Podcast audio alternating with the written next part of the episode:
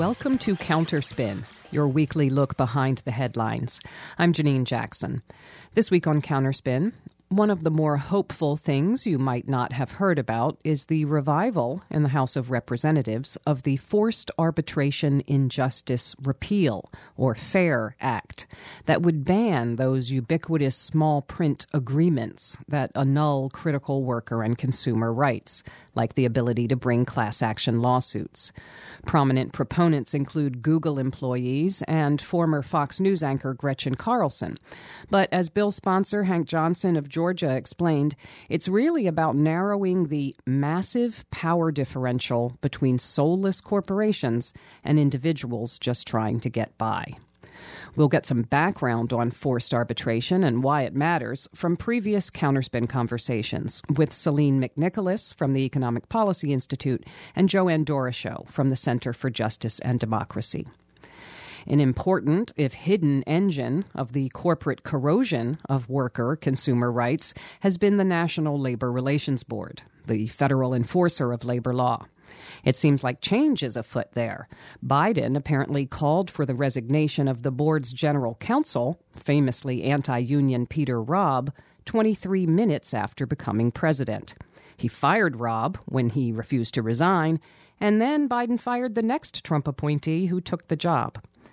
We talked about the Trump era and NLRB while it was happening with Cornell University's Kate Bronfenbrenner. We'll hear part of that conversation today. That's all coming up on Counterspin, brought to you each week by the Media Watch Group FAIR. The press release for a 2019 report from the Economic Policy Institute and the Center for Popular Democracy included a straightforward quote from Oregon College student Brenda Rojas. Quote, While working at Buffalo Wild Wings, my coworkers and I experienced wage theft regularly and worked in an environment of constant sexual harassment. Complaining about these working conditions was pointless because we had signed a forced arbitration clause, and the company knew that we couldn't fight back in court. None of us understood the forced arbitration language when we signed our new hire paperwork, but we were told that if we did not check all the boxes, we would not be hired. How can students like me build a brighter economic future when our employers are allowed to rip us off? Close quote. We talked with one of the report's authors, Celine McNicholas, Director of Government Affairs and Labor Counsel at the Economic Policy Institute. We asked about the significance of releasing that report on the one year anniversary of the Supreme Court decision, Epic Systems versus Lewis.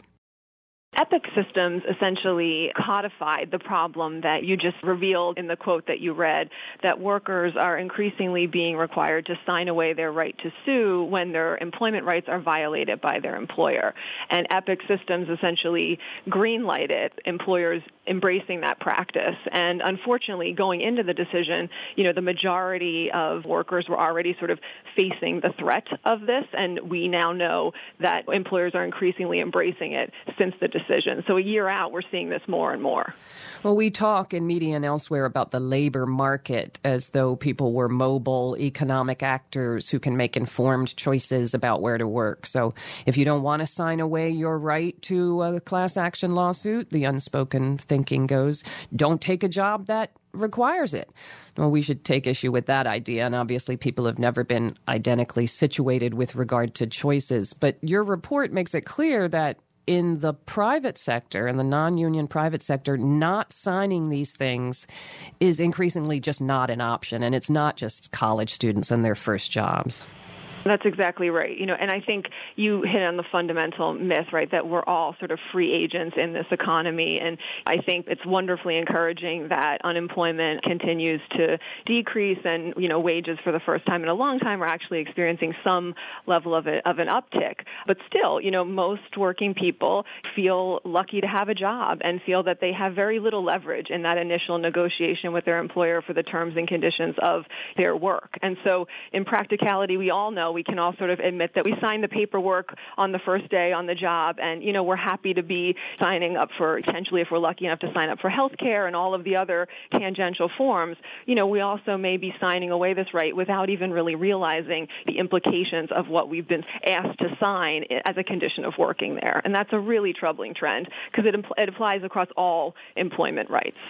Well, these forced arbitration clauses that the report says projects by 2024 80% of private sector non-union workers will be covered by these these forced arbitration clauses. Let's spell it out. What is wrong with forced arbitration? So, short answer is everything. we'll go into to detail here. So, essentially, when you are forced to arbitrate a claim, an employment claim, I would argue in particular, because we just talked about the fact that most workers, you have limited leverage on the job. The employer, if they're not happy with you, you know, they can fire you for any reason at all, just not a narrow set of prohibited reasons that are, you know, protected reasons under the law. Yeah. Let's say you're being sexually harassed in your workplace, but you've been forced to sign an arbitration agreement on that first day. That means that if you're not getting any kind of relief, you go to HR, you go to your supervisor, and he or she says, okay, we're going to help you resolve this, but we're going to do it through arbitration. You have no right to sue us. That immediately limits your leverage, but it also puts you into a process that hugely favors that employer because you're going it alone, you're using a system that they're paying for, they being the employer, that disadvantages all workers. So you very specifically are prohibited from joining together with other folks in the workplace who are experiencing the same problems that you might be. Yes, because many of these waivers include what you just referenced, a class or collective action component. And that means that you're in this system, arbitration, which is this unequal, unfair system because the employer is really the entity that is a repeat player. That means that they are more familiar with the arbitrators. They're often giving them business, so there's sort of this implied injustice in the whole system itself. But then in addition to that, you're doing this alone. You're navigating it as an individual worker. Whereas if you brought suit as a class or collective action, you would have a great deal more leverage. And I understand that mainly what it does is just kind of discourage. It's not even so much that workers lose when they go through this process, knowing that that's their only option pretty much discourages them from taking action in the first place. I think that that's exactly right, and it makes a lot of sense if you think about it. Just think of how difficult in practicality it is to voice any kind of concern in your place of work. Figuring out who do you go to. Oftentimes, a supervisor may be unfortunately involved in the conduct that is violating the law, and so you're navigating an already difficult process, and then you're being kind of compelled to do so on your own. Most folks are not familiar with arbitration. It sounds like an incredibly formal process and it would not be incorrect if the employer says this is going to cost you money because that means that oftentimes workers are absorbing some of the cost for the process itself.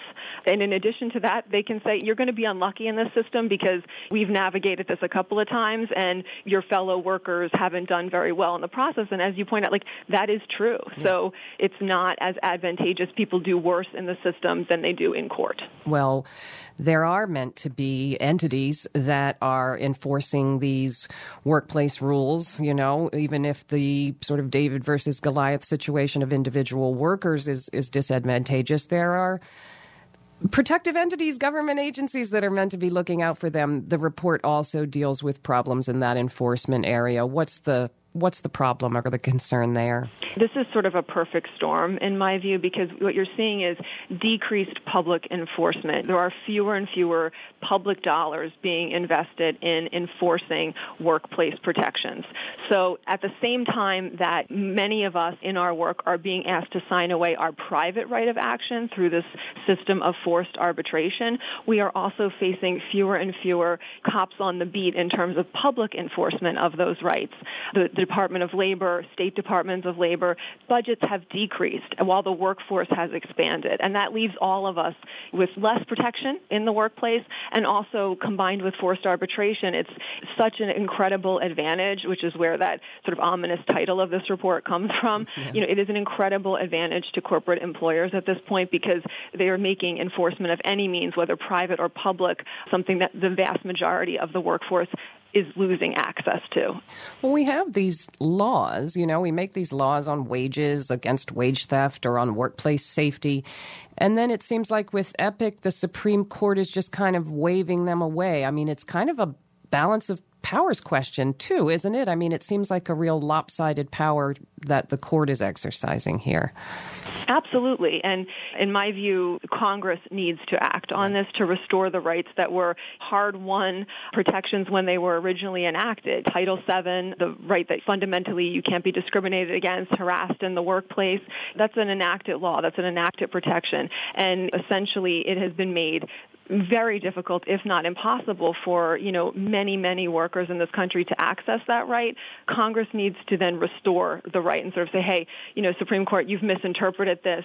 You've essentially made this something that is no longer enforceable for the vast majority of workers when we gave this protection to the U.S. workforce. You've overstepped, just as you said, and now we want to correct you. And and this is not the first time that something like this has happened, where Congress have had to come in and you know correct something that the Supreme Supreme Court has misinterpreted, and is my hope that they will do so here because this cuts across fundamental rights like even being paid the minimum wage. It is more difficult to enforce those rights when you have a system of forced arbitration that the Supreme Court has essentially blessed at this point in time.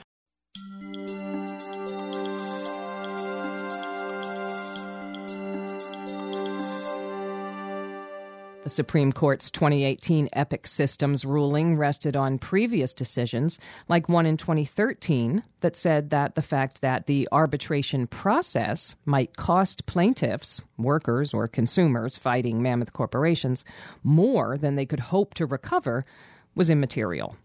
Quote, antitrust laws do not guarantee an affordable procedural path to the vindication of every claim, close quote, sniffed Antonin Scalia. In 2015, the New York Times ran an important series exposing the machinations that lay behind such thinking. We talked about that with Joanne Doroshow, founder and executive director of the Center for Justice and Democracy. Yeah, I mean, what we found out from this New York Times series is that in 1999, a bunch of big companies got together in a room and decided how they were going to start strategizing to make sure that they could start doing this to consumers, that they could start inserting these clauses and banning class actions, and that the U.S. Supreme Court would uphold it it was really startling to find out that the current Supreme Court Justice John Roberts, when he was a corporate defense lawyer, was part of all of that. He was representing Discover, the credit card company at the time. And so now we're stuck with these decisions. It seems important, again, to underscore that class action lawsuits, while they might be about the $30 overcharge that one person got, they, they really also are the only way, in, in some way, that you can expose wrongdoing on a big scale. I mean, some of these cases are about Taco Bell, for example, the charge that they, at least one outlet, was denying black people promotions. You know, it might, the class action lawsuit isn't just about the particular legal remedies for individuals, they really are about exposing wrongdoing on a larger scale. Absolutely. I mean, one of the most famous class actions in history was Brown versus Board of Education. It is a very important tool for anyone who has been discriminated against or who wants to try to hold uh, big institutions to account for any kind of wrongdoing. Well, the pushback to the time series is already underway. Forbes had a piece saying, aha, the Times doesn't tell you who the lawyer was for one of the businesses involved in a case against American Express. He's a lawyer known for fighting credit card companies. That's the real face of consumer class action. These aren't lawsuits by little guys trying to vindicate their rights, they're lawsuits by wealthy attorneys trying to get wealthier. Yeah, well, that's the only thing they have to say is try to blame lawyers. But there's nothing that I've seen so far in any of the critiques coming from business of these New York Times articles that suggests in any way that there is anything inaccurate about anything they said. What these businesses try to do is make it seem as if consumers are not benefiting from these class actions. But what we also know is the Consumer Financial Protection Bureau in March after a long empirical study, they found in just like the last year, tens of millions of people benefiting to the tune of hundreds of millions of dollars. Counterspin spoke with Joanne Doroshow again in 2018 in the immediate wake of the Supreme Court's 5 to 4 ruling in Epic Systems just to step back for a minute, it's it's not, of course, just workers that are affected right. by the problem we're talking about, and the problem we're talking about are forced arbitration clauses that are buried in the fine print of these days most credit cards, cell phone, any kind of online terms of use agreement, nursing home admission forms, many other everyday contracts, and including employment contracts. And what they mean is that if a company cheats, defrauds, discriminates against, or harms you in some way, you cannot sue the company in court or have any kind of judge or jury trial and instead you're forced to resolve your, your case in a private, secret, rigged arbitration system that's controlled by the company. And you may have to pay the arbitrator. There's no right to appeal.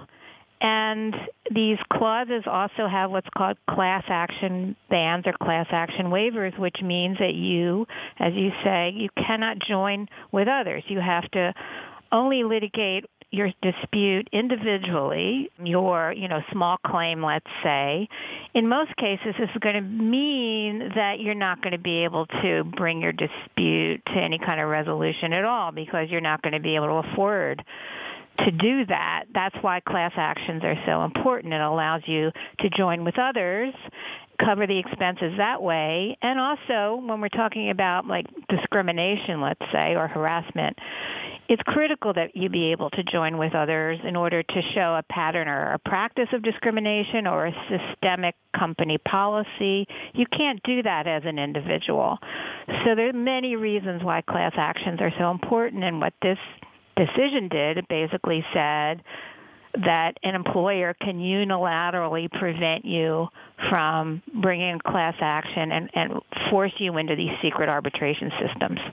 Well, and it rests, in as much as there's an argument for it, it rests on this in a vacuum kind of libertarian fantasy world in which labor, for example, is as mobile as capital and all workers are and consumers are completely informed and have choices, you know. So if, for example, your prospective employer requires you as a stipulation for employment to sign away your right to class action suits, well, you just pick another employer. You know, you you just go elsewhere, you know. And in the case of Epic Systems, they sent a form to their employees, and if you showed up for work, then you were deemed to have accepted the terms of that agreement. So you talk about small print. I mean, it's it's small print, and it's also a uh, kind of blackmail in a way. Yes, and that goes to the issue of consent. You know, what the other side says is, oh, you've consented because you've signed this. Well, these are all take it or leave it contracts. And if you don't take it, you don't get a job. Or, you know, in the context of consumer contracts, everybody in the entire industry has them. There is no negotiation here. And, you know, sadly, what Congress was trying to do with the National Labor Relations Act in the 1930s is they they made it illegal for employers to interfere in any way with the employees' rights to engage in quote concerted activity. They knew that there was strength in numbers and they need to be able to join with others in order to get a fair deal from big companies, from employers. And what this case did is basically said that legal concerted activity like a class action, it's okay to violate that section basically of the, the National Labor Relations Act. It's okay for an employer to prevent concerted legal activity. So it really undermines the entire purpose of the labor law, which was the seminal piece of legislation enacted in the 30s you know, it's shocking that the court would just so casually do something like this, and and yet, and they did it, you know, in a five to four vote. It was certainly not inevitable, but it was unfortunately once Neil Gorsuch got on the court, the vote became that, and he was the one that wrote this decision.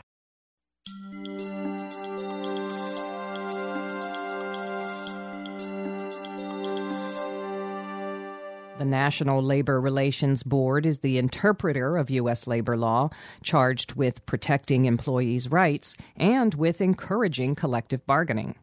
Authors of the National Labor Relations Act were well aware that workers' safety and strength lay in their numbers. While multiple factors have undermined workers' power for decades, the Trump era NLRB still managed to make things worse. We talked in late 2019 with Kate Bronfenbrenner, Director of Labor Education Research and Senior Lecturer at Cornell University's School of Industrial and Labor Relations. She said the problems were clear from the start. Well, we could just look at the, the appointees that came to the board under Trump. The the first appointee, John Ring, had to recuse himself from the first decision that came before the board when he came through. He was actually involved in the company that the decision was on. He didn't recuse himself, and then they had to reverse the decision because he was actually involved with the employer. It, it, says a lot. Well, well, let's pull back just a little bit and explain what the NLRB is. I mean, it's kind of like the FCC. You've just indicated it's these five presidential appointees. It's always going to be weighted by the party that's in power. But right now, there's just four of them, right? There's a vacant seat. That's right. Well, their rulings are binding, though, even if you're not used to seeing them in the in the headlines. But they do have a, a, a legal effect in workplaces, right? They do, and they've always been somewhat of a political animal in that you know the president when there's a vacancy they get to fill that vacancy but it's never been an effort to have extreme people on the board. Right. But under the Trump administration the appointees have been extremists, and that has really changed the tenor of the board. Well, I wanted to, to draw you out a bit on that because I saw you cited in a piece by Bobbi Murray at Capital & Main saying that it, it's not uncommon when an administration changes, when a new White House comes in, for national labor relations boards to reverse some decisions, some preceding decisions, but that what's happening now with the Trump NLRB is of a different order. What, what are you talking about there? The decisions have been to reverse long standing precedents as opposed to reversing cases that have been always debated. So before, the trend was to reverse cases that have been always one of debate, where there was a one vote difference. Mm-hmm. But now the reversals have been on cases that had been upheld for decades. And that's a very different, very different trend. Long standing principles before the board.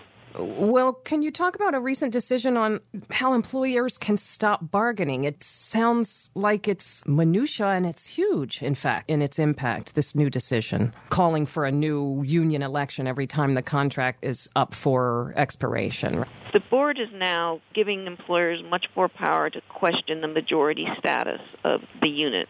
Before it was up to workers to file a decert petition at the end of the contract. If workers wanted to decertify the union, it was up for workers to file decertification. Decertification means that they no longer want the union. But the employer wasn't the one that initiated that, the workers did. The only way the employer could say that they felt that the union shouldn't be there is if they had a really strong reason to believe the union no longer represented the majority. For example, that there had been a complete turnover in the workforce. Mm-hmm. That they knew that all the workers they had hired were no longer there. But now the employer can call for an election and that there should be a decertification election and not wait for the workers to do that. And they can do that every time the contract expires. So that's a huge change. And sort of throw everything into turmoil. It just seems like a tremendous lever to move over to the employer's hand. And it's most of all, it, it means the union has to spend energy every time the contract comes up. The union has to spend its energy dealing with running through an election process rather than working on building the power for bargaining. And unions will probably win those, but it's a negative effort rather than the positive effort of building power for bargaining. Well, I think that although listeners may not have known about some of these NLRB decisions, they may not be surprised. They are kind of fitting in with a slew of anti worker actions that we've seen from this ad- administration, from letting companies that commit wage theft police themselves, you know, and denying extension of overtime protections and undercutting anti discrimination enforcement. We could go on and on. But I know that at the same time, as we see this administration trying to lock down this anti organizing board, we also do see a lot of tangible worker victories. Teachers, for instance, but then also the fight for 15. And if you expand your understanding of who labor is, there's plenty to see right now that's encouraging, don't you think? Well, we see young workers more excited about unions than ever before, and that means that the future will have more union support. That's a positive trend that is very exciting. We see an, an increased interest among white collar workers. We see digital media is organizing. We see workers across the industrial spectrum organizing. That's a new trend. We also see that immigrant workers, despite all the pressures against them, what a frightening time it is, that they are organizing. And despite all the shenanigans about misclassification of workers, contract workers have been organizing for decades. Mm-hmm. And I think that it shows that no matter what employers do, workers still try to organize. So Uber workers and Lyft workers have been going on strike, trying to organize. Yeah, it seems that workers recognize that the playing field is not what it was, but there is, if anything, maybe uh, maybe I'm hopeful, but I do see a revival of worker organized activity inside and outside of traditional unions as we understand them.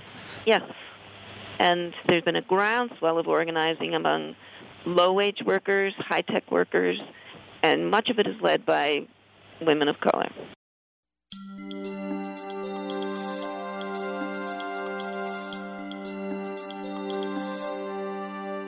That was Kate Bronfenbrenner from 2019. Before her, you heard Joanne Doroshow from 2018 and Celine McNicholas from 2019. And that's it for Counterspin for this week. Counterspin is produced by FAIR, the National Media Watch Group based in New York. The show's engineered by Alex Noyes. I'm Janine Jackson.